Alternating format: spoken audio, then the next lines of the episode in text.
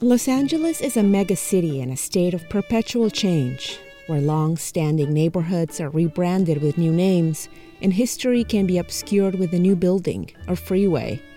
Hello, I'm radio producer Ruxandra Guidi. And I'm Bear Guerra, a photographer. And this is South of Fletcher Stories from the Bowtie. We live here in LA. We're married, and we've been creating audio and photo documentaries together for 13 years.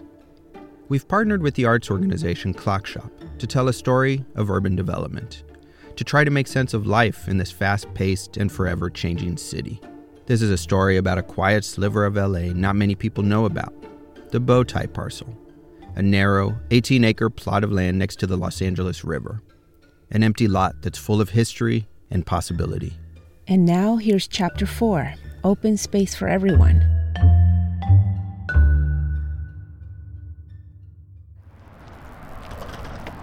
Eric Kenyon White is taking us to the very edge of the bow tie, where the dirt and asphalt end and the bank of the LA River Channel begins to drop until it reaches the water. I first came to know the bow tie because I came out here to visit a friend on the river a few years ago, and I noticed that the slope of the LA River here and the slope of other reservoirs in this neighborhood look like a gigantic skateboard ramp. Eric is in his mid 50s and he loves speed. He always has. When he was a kid, he would go big mountain skiing with his parents, and even now, he's constantly moving, riding his bike along the river or rolling around the bow tie on a skateboard. He likes to skate on the embankment of the river, a steep slope made of cement. It's not a place I would expect to find anybody skating in. It looks dangerous, and he could tumble it into the water. And it takes a lot of guts to go straight down it. It's really very hard to do without crashing because it's not long enough. But to go sideways on it is a long, very refreshing amount of nice, smooth cement, as long as you avoid the glass and the rocks. It's been almost 40 years since the Bowtie was a working rail yard, and it will be about a decade more before it's a state park. In the meantime, this parcel's being put to use in other innovative ways. Eric jumps on and off his skateboard. I keep expecting him to fall flat on his face, but he doesn't. Mikey's here with us too, a tall, thin guy in his late 20s who loves graffiti. And the two of them are playing around like kids, racing each other, carving back and forth on the bank, trying not to run into small rocks. They're part of a community of people, most of them men, who are in and out of homelessness, living in tents and makeshift structures near the Bowtie and along the river. Mikey's fairly new to the community, and Eric's been out here for about three years. But some have called the LA River Bank home for a decade or more. I call them the elder statesmen. They all know each other. They all have a little bit of a life on the, in the real world, but most of them have given up on the real world and mostly live in the river. So even though they're living um, kind of what seems like an uncivilized life in the river, they all have a, a persona in the real world. The real world, as Eric calls it, represents life in a chaotic, huge, and expensive city like Los Angeles, with its fast pace and traffic, demanding jobs, and high cost of living. And according to Eric, you've got to develop a persona, someone other than your real self, to survive in this city. But here, around the Bowtie and the LA River, Eric and Mikey and the elder statesmen can withdraw. They can create an alternate lifestyle. They can just be themselves, living simply and with fewer possessions, relying more on one another, spending a lot of time in the outdoors. But it's not like every one of them has chosen to give up on the real world. Growing up, I had a lot of shit that I had to put up with and deal with and take care of. Mikey grew up an orphan, living at his aunt's house near here, not in the pocket, the five blocks that butt up against the bow tie, but very close to it. Around 10 years ago, when he was still in high school, he and his brother would ditch class sometimes and wander around. That's how he first discovered the bow tie. The empty space was appealing. And now, like a lot of a lot of that waste kind of come off, and like I found this place over here. and this place actually has been like uh, it's comfortable, you know.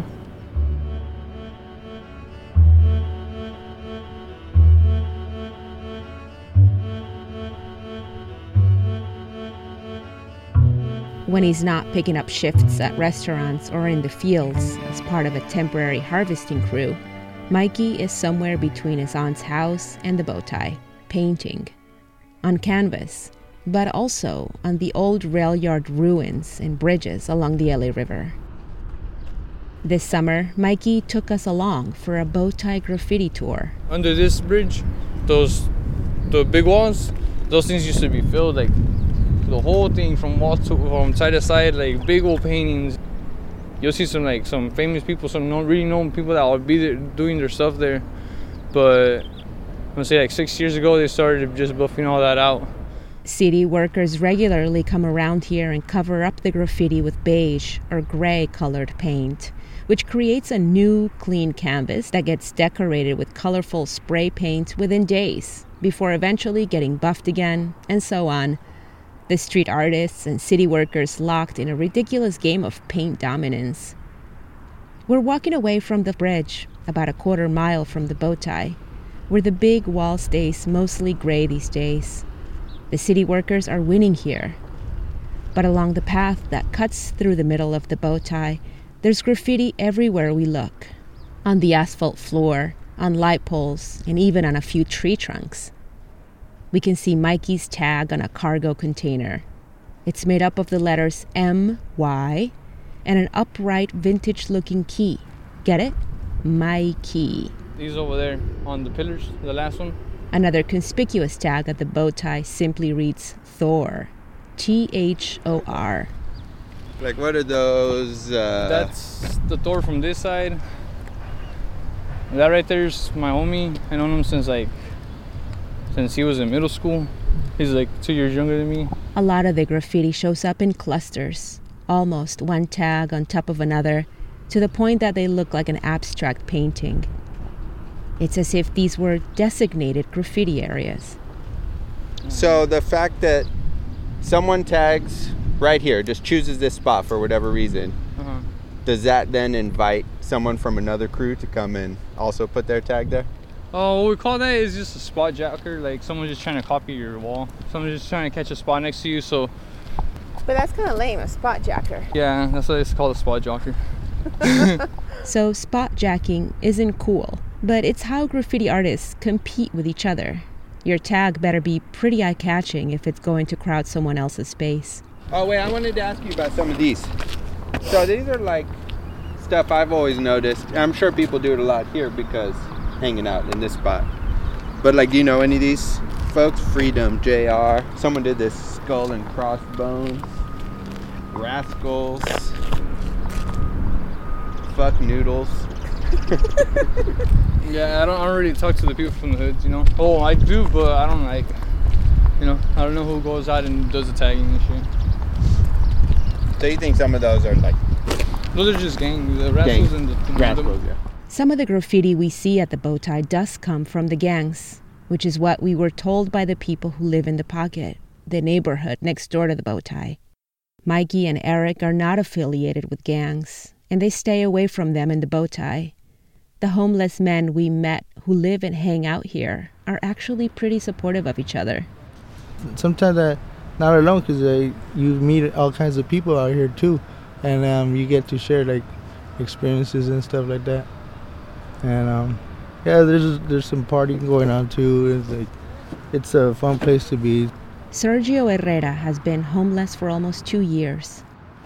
I mean, out here at night it, it could be scary and it, but once you get used to it, like I don't know, it like reminds me like like sometimes we do walk through darkness. You know, we have to we have to find our way out.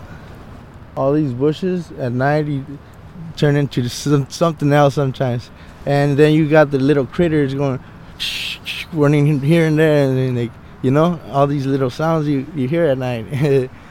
And you know it, it's always scary because we are in LA and and we got all kinds of different people out here, so it is it is a bit scary at night. Do you feel a little safer being part of a community?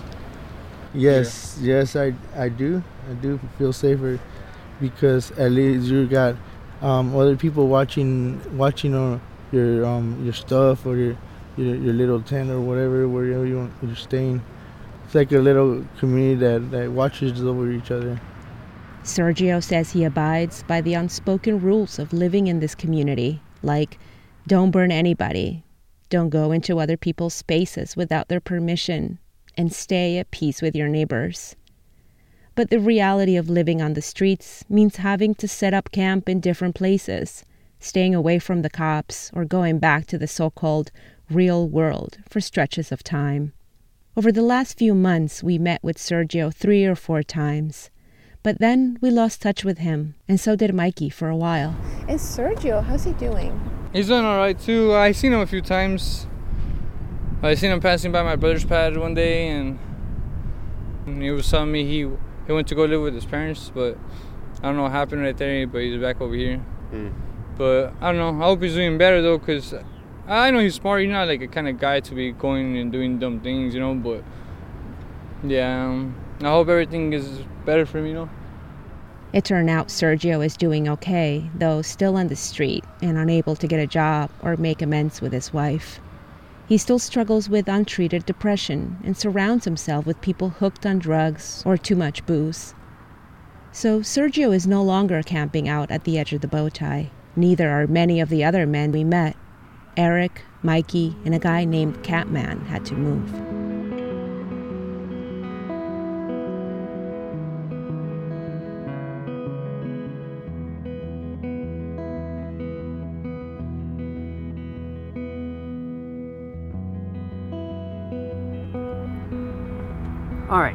Take one.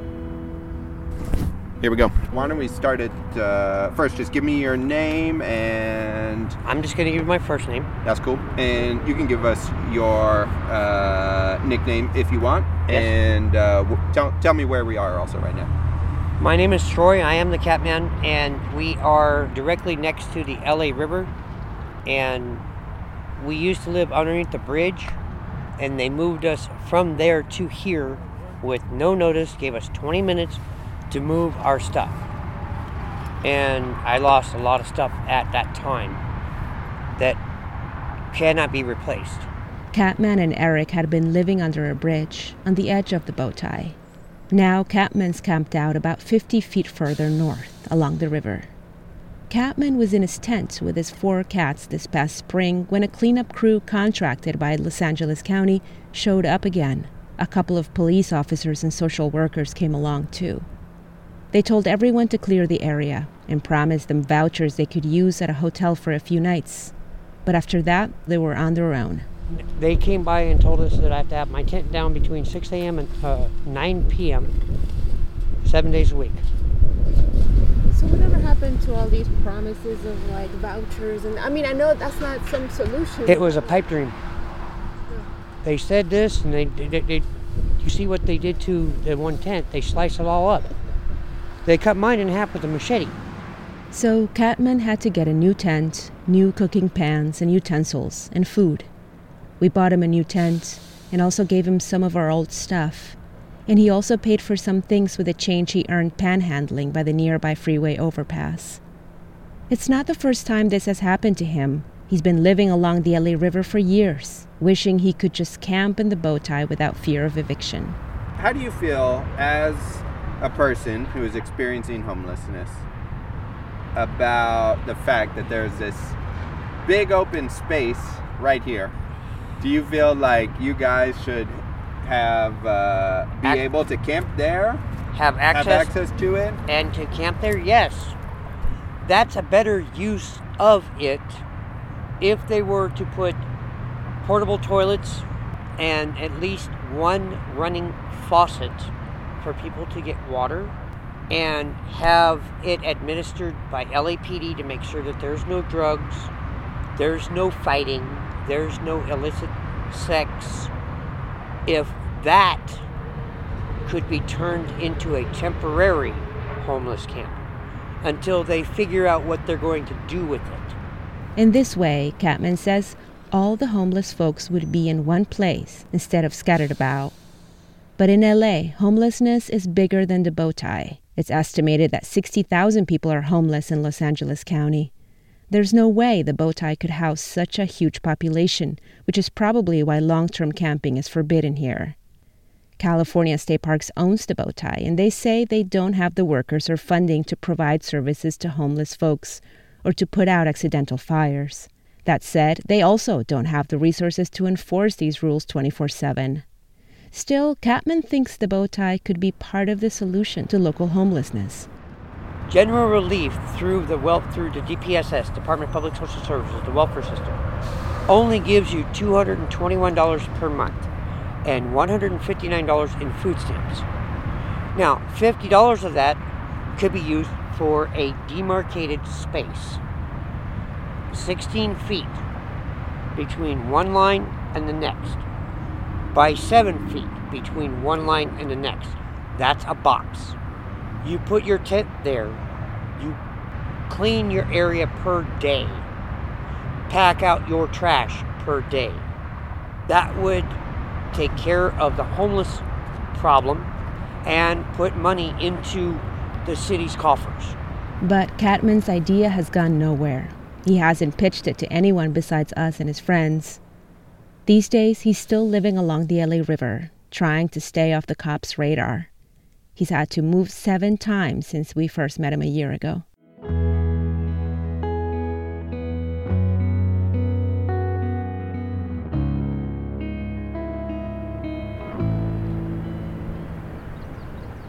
There's one elder statesman who lived out here for years before the cleanup crew came around, someone we'd been hoping to interview for a long time. His name is Jose Carlos, and he's from Guatemala. He's also undocumented and afraid of being deported, so he kept to himself. Early each morning, he'd walk around the neighborhood surrounding the Bowtie with a supermarket cart and fill it up with recyclables glass and cans and plastic, which he'd bring to a recycling center for money. And by the afternoon, he'd come back to a little makeshift home inside the base of an abandoned utility tower that stands on the edge of the Bowtie right at the top of the LA River Channel. But this past April, on the same day that Catman's tent was destroyed, Jose Carlos's home was destroyed too. I saw the handmade wooden door he'd rigged up for his tower home swinging back and forth in the wind, and I decided to go inside. He's got a little makeshift kitchen over in one corner with some pots and pans and cups I mean, it's barely big enough to fit a, a twin bed. It's about twice the size of a twin bed. It really breaks my heart to see that this man lived here for so long by himself and that just overnight he's out of here. And I can't imagine that he's been able to, like, pick up his belongings and bring them with him, or, you know, this has been his home. No one seemed to know where Jose Carlos had gone. Part of me worried he'd wound up in immigration detention or completely destitute. A couple of days later, we heard that he'd set up a tent not too far from where Catman now camped, up the river. He was probably too afraid to go back to salvage his stuff in his old tower home.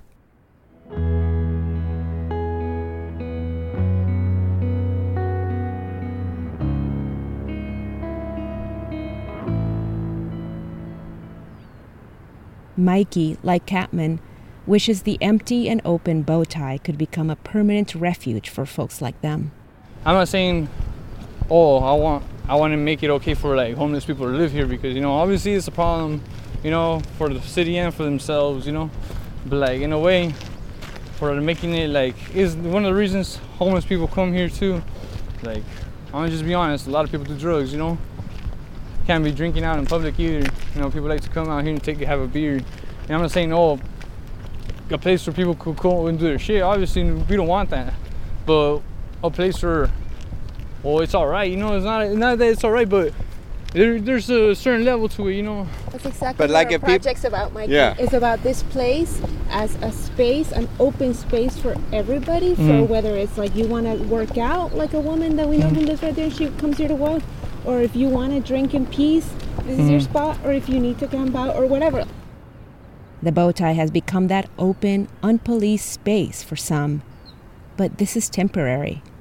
In the not too distant future, once the site is cleaned up and landscaped, that might change. It's one of those places in, in LA that are, are probably going to disappear. And it sucks because it's like one of the one of the few places I'm not gonna say the last place. It's one of the few places in LA that are probably like this, that where it's like like it's it's peaceful. He's hopeful though. Maybe the bow tie will be the kind of park that not only tolerates but embraces graffiti, the kind of open space that will retain its urban grittiness, and maybe even a space where homeless people can hang out in without being frowned upon.